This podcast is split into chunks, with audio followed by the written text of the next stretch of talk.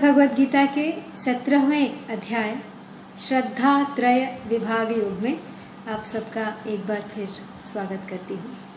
इस अध्याय से हम अब तक 11 श्लोक पढ़ चुके हैं और इसमें भगवान अर्जुन के पूछने पर उन्हें श्रद्धा के भेद बता रहे हैं। जैसे गुण तीन होते हैं, वैसे श्रद्धा भी तीन तरह की होती है। तो पिछले श्लोकों में हमने देखा कि आहार किस तरह से मनुष्य के स्वभाव और स्वभाव से उत्पन्न श्रद्धा पर असर डालता है और हमारी श्रद्धा को सात्विकी राजसी या तामसी बना देता है। तो एक बार आगे बढ़ने से पहले उन श्लोकों का सार दोहरा लेते हैं। हे पार्थ, प्रिय सबको सदा आहार तीन प्रकार से। इस भांति ही तप दान मख भी हैं, सुनो विस्तार से। दे आयु, सात्विक बुद्धि, बल, सुख, प्रीति एवं स्वास्थ्य भी। रसमय, चिरस्थिर, हृदय, चिकने खाद्य, सात्विक, प्रिय सभी। नमकीन कटु खट्टे गरम, रूखे व दाहक, तीक्ष्ण ही। दुख, शोक, रोगद, खाद्य, प्रिय है राजसी को नित्य ही। रखा हुआ कुछ काल का, रसहीन बासी या सड़ा नर तामसी अपवित्र भोजन भोगते जूठा पड़ा। फल आश तज जो शास्त्र विधिवत, मान कर कर्तव्य ही। अति शांत मन करके किया हो यज्ञ सात्विक है वही। तो अब आगे बारहवा श्लोक। अभिसंध्याय तो फलम दंभार्थमम अपि चैव यत् इज्यते भरत श्रेष्ठ तम यज्ञम राजसम तो कहते हैं, परंतु हे भरत श्रेष्ठ अर्जुन, जो फल की इच्छा को लेकर ही किया जाता है, अथवा दम्भ या दिखावटीपन के लिए किया जाता है, उस यज्ञ को तुम राजस समझो। तो फल अर्थात इष्ट की प्राप्ति और अनिष्ट की निवृत्ति की कामना रखकर जो यज्ञ किया जाता है, वह राजस हो जाता है। तो भगवान कहते हैं, हमारे बैरी नष्ट हो जाएँ, संसार में हमारा अपमान बेजती तिरस्कार आदि कभी ना हो, हमारे प्रतिकूल परिस्थिति कभी ना आए, ऐसी अनिष्ट की निवृत्ति कामनाएँ हैं। तो इस लोक में हमें धन वैभव मिले, स्त्री पुत्र परिवार अच्छा मिले, नौकर, चाकर, गाय, भैंस आदि भी हमारे अनुकूल मिले हमारा शरीर निरोग रहे, हमारा आदर सत्कार, मान बड़ाई प्रसिद्धि हो जाए तथा मरने के बाद भी हमें स्वर्गादि लोगों के दिव्य भोग मिले, ऐसी इष्ट की प्राप्ति की कामनाएँ हुआ करती हैं। और दम्भार्थम अपनी चय वयति यानी लोग हमें भीतर से सद्गुणी, सदाचारी, संयमी, तपस्वी, दानी, महात्मा, धर्मात्मा, याज्ञिक आदि समझें, जिससे संसार में हमारी प्रसिद्धि हो जाए। ऐसे दिखावटीपन को लेकर जो यज्ञ किया जाता है, वह राजस कहलाता है। तो इस प्रकार के दिखावटी यज्ञ करने वालों में यक्षे दास्यामी और यजंते नाम यज्ञ आदि सभी बातें विशेषता से आ जाती हैं। जैसे देवता लोग यक्ष की पूजा करते हैं। इज्जते भरत श्रेष्ठ तम यज्ञम विद्धि राजसम, यानी इस प्रकार फल की कामना और दम्भ या दिखावटीपन को लेकर जो यज्ञ किया जाता है, वह राजस हो जाता है। जो यज्ञ कामना पूर्ति के लिए किया जाता है, उसमें शास्त्र विधि की मुख्यता रहती है, कारण कि यज्ञ की विधि और क्रिया में यदि किसी प्रकार की कमी रहेगी तो उससे प्राप्त होने वाले फल में भी कमी आ जाएगी। तो इसी प्रकार यदि यज्ञ की विधि और क्रिया में विपरीत बात आ जाएगी तो उसका फल भी विपरीत हो जाएगा। अर्थात वह यज्ञ सिद्धि न देकर उल्टे यज्ञकर्ता के लिए घातक हो जाएगा। परंतु जो यज्ञ केवल दिखावटीपन के लिए किया जाता है, उसमें शास्त्र विधि की परवाह नहीं होती। तो यहाँ विधि क्रिया देने का तात्पर्य है कि हे अर्जुन, सांसारिक राग कामना ही जन्म मरण का कारण है। अतः इस विषय में तुझे विशेषतः सावधान रहना है। अब भगवान का कहना ही है कि फलेच्छा और दंभ के लिए जो भी यज्ञ, दान, तप आदि कर्म किए जाएँ, वे सब राजस समझने चाहिए। तो अगला श्लोक है विधिहीनं सृष्टान्नं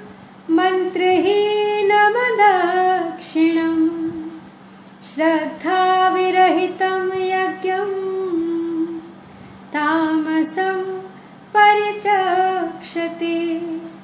यानी शास्त्र विधि से हीन अन्न दान से रहित, बिना मंत्रों के, बिना दक्षिणा के और बिना श्रद्धा के किए जाने वाले यज्ञ को तामस कहते हैं। तो यहाँ अलग अलग यज्ञों की अलग अलग विधियाँ होती हैं और उसके अनुसार यज्ञ कुंड श्रुआ आदि पात्र बैठने की दिशा, आसन आदि का विचार होता है। तो अलग अलग देवताओं की अलग अलग सामग्री होती है। जैसे देवी के यज्ञ में लाल वस्त्र और लाल सामग्री होती है, परंतु तामस यज्ञ में इन विधियों का पालन नहीं होता।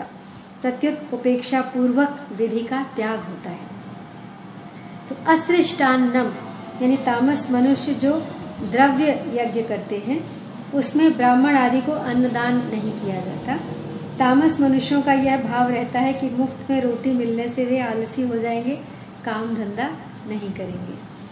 मंत्रहीनम, यानी वेदों में और वेदानुकूल शास्त्रों में कहे हुए मंत्रों से ही द्रव्य यज्ञ किया जाता है। परंतु तामस यज्ञ में वैदिक तथा शास्त्रीय मंत्रों से यज्ञ नहीं किया जाता। कारण कि तामस पुरुषों का यह भाव रहता है कि आहुति देने मात्र से यज्ञ हो जाता है, सुगंध हो जाती है, गंदे परमाणु नष्ट हो जाते हैं, फिर मंत्रों की क्या ज़रूरत है? अदक्षिणम यानी तामस यज्ञ में दान भी नहीं दिया जाता। कारण कि तामस पुरुषों का यह भाव रहता है कि हमने यज्ञ में आहुति दे दी और ब्राह्मणों को अच्छी तरह से भोजन करा दिया। अब उनको दक्षिणा देने की क्या ज़रूरत रही? तो यदि हम उनको दक्षिणा देंगे तो वे आलसी प्रमादी हो जाएँगे, पुरुषार्थहीन हो जाएँगे, जिससे दुनिया में बेकारी फैलेगी। और दूसरी बात, जिन ब्राह्मणों को दक्षिणा मिलती है वे कुछ कमाते ही नहीं, इसलिए वे पृथ्वी पर भार रूप रहते हैं, इत्यादि। तो वे तामस मनुष्य यह नहीं सोचते कि ब्राह्मण आदि को अन्नदान, दक्षिणा आदि न देने से वे तो प्रमादी बने चाहे ना बने, पर शास्त्र विधि का अपने कर्तव्य, कर्म का त्याग करने से हम प्रमादी बन गए। श्रद्धा विरहितम यज्ञम तामसम परिचक्षते। यानी अग्नि में आहुति देने के विषय में तामस मनुष्यों का यह भाव रहता है कि अन्न, घी, जौ, चावल, नारियल, छुहारा आदि तो मनुष्य के निर्वाह के काम की चीज़ें हैं। ऐसी चीज़ों को अग्नि में फूक देना मूर्खता है। अपनी प्रसिद्धि मान बढ़ाई के लिए वे यज्ञ करते भी हैं तो बिना शास्त्र विधि के, बिना अन्नदान के, बिना मंत्रों के और बिना दक्षिणा के।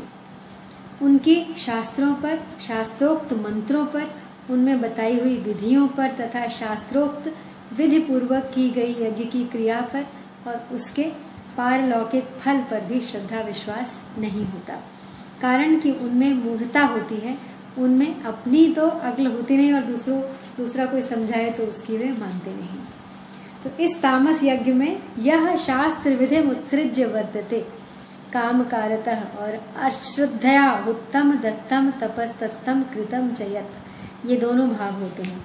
अतः वे इहलोक और परलोक का जो फल चाहते हैं, वह उनको नहीं मिलता। तो तात्पर्य है कि उनको उपेक्षा पूर्वक किए गए शुभ कर्मों का इच्छित फल तो नहीं मिलेगा, पर अशुभ कर्मों का फल अधोगति अवश्य मिलेगा। कारण कि अशुभ फल में अश्रद्धा ही हेतु है और वे श्रद्धा पूर्वक ही शास्त्र विरुद्ध आचरण करते हैं, अतः इसका दंड तो उनको मिलेगा ही। तो भगवान, अब ये राजस हो गया, यदि वे उनको फल की इच्छा से किया गया तो। तो इन यज्ञों में कर्ता ज्ञान, क्रिया, धृत, बुद्धि, संग, शास्त्र, खान पान आदि यदि सात्विक होंगे तो वह यज्ञ सात्विक हो जाएगा। राजस होंगे तो वह यज्ञ राजस हो जाएगा। और यदि तामस होंगे तो वह यज्ञ तामस हो जाएगा। तो अब आगे के तीन श्लोकों में क्रमशः शारीरिक, वाचिक और मानसिक तप का वर्णन भगवान कर रहे हैं। देवाद्विज गुरु शौचम आजवम। ब्रह्मचर्य, हिंसा च शारीरम तप उच्यते।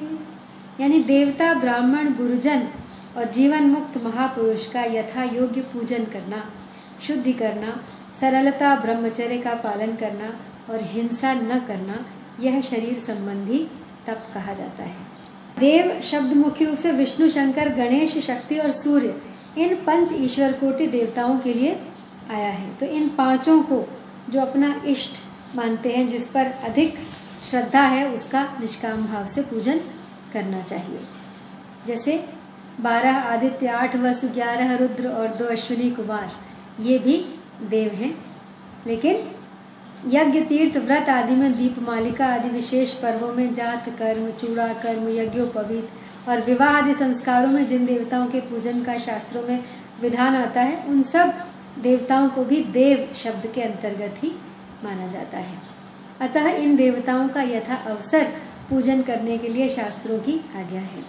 अतः हमें तो केवल शास्त्र मर्यादा को सुरक्षित रखने के लिए अपना कर्तव्य समझकर निष्काम भाव से इनका पूजन करना है।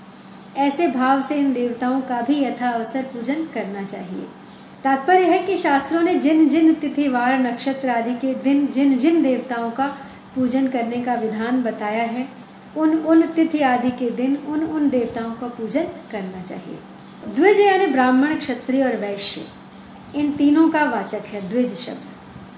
परंतु यहाँ पूजन का विषय होने से इसे केवल ब्राह्मण का ही वाचक समझना चाहिए, क्षत्रिय और वैश्य का। नहीं। तो जिनसे हमें शिक्षा प्राप्त होती है, ऐसे हमारे माता पिता बड़े बूढ़े कुल के आचार्य, पढ़ाने वाले अध्यापक और आश्रम अवस्था, विद्या आदि में जो हमसे बड़े हैं, उन सभी को गुरु शब्द के अंतर्गत ही समझना चाहिए। तो परिशिष्ट भाव यहाँ यही है कि शारीरिक तप में त्याग मुख्य है। जैसे पूजन करने में, अपने में बड़प्पन के भाव का त्याग है, शुद्धि रखने में आलस्य प्रमाद का त्याग है सरलता रखने में अभिमान का त्याग है और ब्रह्मचर्य में विषय सुख का त्याग है। अहिंसा में अपने सुख के भाव का त्याग है। इस प्रकार त्याग करने से शारीरिक तप होता है। तो लोगों की दृष्टि में यह बात हो सकती है कि शरीर को कष्ट देना तप है और आराम से रहकर संयम करना, त्याग करना तप नहीं है। परंतु वास्तव में देखा जाए तो समस्त सांसारिक विषयों में अनासक्त होकर जो संयम त्याग किया जाता है, वह तप से कम नहीं है। प्रत्युत पारमार्थिक मार्ग में उसी का ऊँचा दर्जा है। तो केवल बाहरी तप से परमात्मा की प्राप्ति नहीं बताई गई, किंतु अंतकरण की शुद्धि का कारण होने से वह तप परमात्मा प्राप्ति में सहायक हो सकता है। इसलिए साधक को मुख्य रूप से यमों का सेवन करते हुए समय समय पर नियमों का भी पालन करते रहना चाहिए।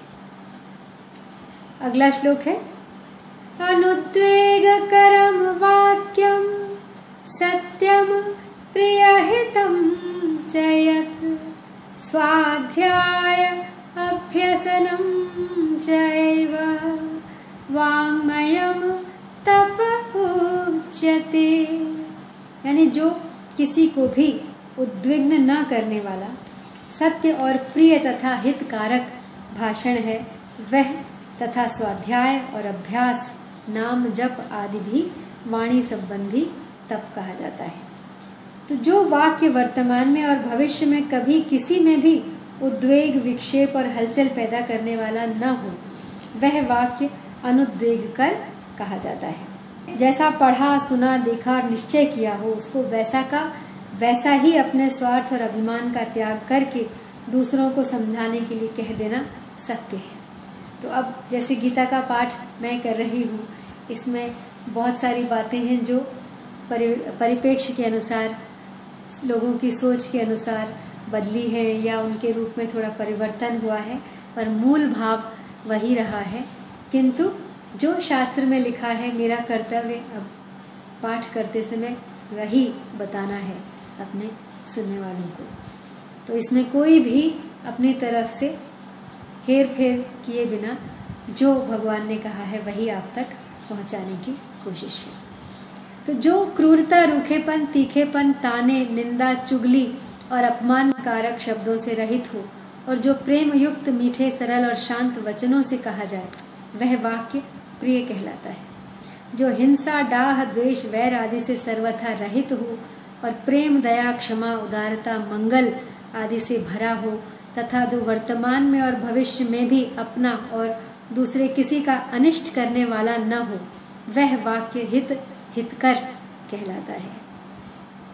तो स्वाध्यायाभ्यसनम चैव, यानी परमार्थिक उन्नति में सहायक गीता, रामायण, भगवान, भागवत आदि ग्रंथों को स्वयं पढ़ना और दूसरों को पढ़ाना, भगवान तथा भक्तों के चरित्रों को पढ़ना आदि स्वाध्याय है। तो गीता आदि पारमार्थिक ग्रंथों की बार बार आवृत्ति करना, उन्हें कंठस्थ करना, भगवान नाम का जप करना, भगवान की बार बार स्तुति करना, प्रार्थना करना आदि अभ्यसन है। च एव, यानी इन दो अव्यय पदों से वाणी संबंधी तप की अन्य बातों को भी ले लेना चाहिए। जैसे दूसरों की निंदा न करना, दूसरे के दोषों को न कहना, वृथा बकवाद न करना, अर्थात जिससे अपना तथा दूसरों का कोई लौकिक या पारमार्थिक हित सिद्ध न हो, ऐसे वचन न बोलना। पारमार्थिक साधन में बाधा डालने वाले तथा श्रृंगार रस के काव्य, नाटक, उपन्यास आदि न पढ़ना, अर्थात जिनसे काम, क्रोध, लोभ आदि को सहायता मिले, ऐसी पुस्तकों को न पढ़ना इत्यादि। तो वांगमयम तप उच्चते यानी उपरयुक्त सभी लक्षण जिसमें होते हैं, वह वाणी से होने वाला तप कहलाता है। अगला श्लोक है। मन प्रसाद सौम्यत्व मौनम आत्मविनिग्रह भाव संशुद्धिर तपो मान समुच्यते। यानी मन की प्रसन्नता, सौम्य भाव, मननशीलता, मन का निग्रह और भावों की भली भांति शुद्धि, इस तरह यह मन संबंधी तप कहा जाता है। तो कहते हैं कि मन की प्रसन्नता को मन प्रसाद कहते हैं। वस्तु, व्यक्ति, देश, काल, परिस्थिति, घटना आदि के संयोग से पैदा होने वाली प्रसन्नता स्थायी रूप से हरदम नहीं रह सकती, क्योंकि जिसकी उत्पत्ति होती है, वह वस्तु स्थायी रहने वाली नहीं होती। परंतु दुर्गुण दुराचारों से संबंध विच्छेद होने पर जो स्थायी तथा स्वाभाविक प्रसन्नता प्रकट होती है, वह हरदम रहती है और वही प्रसन्नता मन, बुद्धि आदि में आती है, जिसमें मन में कभी अशांति नहीं होती, अर्थात मन हरदम प्रसन्न रहता है। अब मन में अशांति, हलचल आदि कब होते हैं? जब मनुष्य धन, संपत्ति, स्त्री, पुरुष आदि नाशवान चीज़ों का सहारा ले लेता है, जिसका सहारा उसने ले रखा है, वे सब चीज़ें आने जाने वाली हैं, स्थायी रहने वाली नहीं है। अतः उनके संयोग, वियोग से उसके मन में हलचल होती है। यदि साधक न रहने वाली चीज़ों का सहारा छोड़कर नित्य निरंतर रहने वाले प्रभु का सहारा ले ले तो फिर पदार्थ, व्यक्ति आदि के संयोग, वियोग को लेकर उसके मन में कभी अशांति या हलचल नहीं होगी। अब मन की प्रसन्नता प्राप्त करने के कुछ उपाय यहाँ बताए हैं भगवान ने। जैसे सांसारिक वस्तु, व्यक्ति, परिस्थिति, देश, काल, घटना आदि को लेकर मन में राग द्वेष पैदा न होने दें। अपने स्वार्थ और अभिमान को लेकर किसी से पक्षपात न करें। मन को सदा दया, क्षमा, उदारता आदि भावों से परिपूर्ण रखें। मन में प्राणी मात्र के हित का भाव हो। यानी जो शरीर के लिए हितकारक एवं नियमित भोजन करने वाला है, सदा एकांत में रहने के स्वभाव वाला है, किसी के पूछने पर कभी कोई हित की उचित बात कह देता है, अर्थात बहुत ही कम मात्रा में बोलता है, जो सोना और घूमना बहुत कम करने वाला है। इस प्रकार जो शास्त्र की मर्यादा के अनुसार खान, पान, विहार आदि का सेवन करने वाला है, वह साधक बहुत जल्दी ही चित्त की प्रसन्नता को प्राप्त हो जाता है। इन उपायों से मन सदा प्रसन्न रहता है।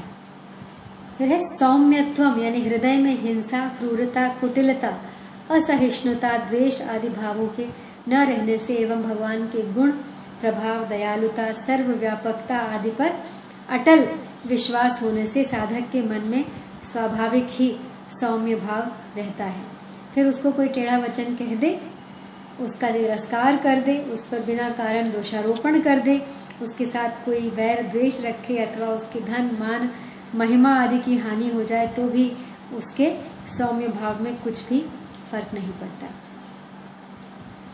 फिर है मौनम, अनुकूलता, प्रतिकूलता, संयोग, वियोग, राग, द्वेष, सुख, दुख आदि द्वंद्वों को लेकर मन में हलचल का न होना ही वास्तव में मौन है। ये नहीं कि मुँह से कुछ न बोलना, अपने हृदय में शांति महसूस करना। शास्त्रों, पुराणों और संत महापुरुषों की वाणियों का तथा उनके गहरे भावों का मनन होता रहे। गीता, रामायण, भागवत आदि भागवत संबंधी ग्रंथों में कहे हुए भगवान के गुणों का मनन होता रहे। संसार के प्राणी किस प्रकार सुखी होते हैं, सबका कल्याण किन किन उपायों से होता है किन किन सरल युक्तियों से हो सकता है।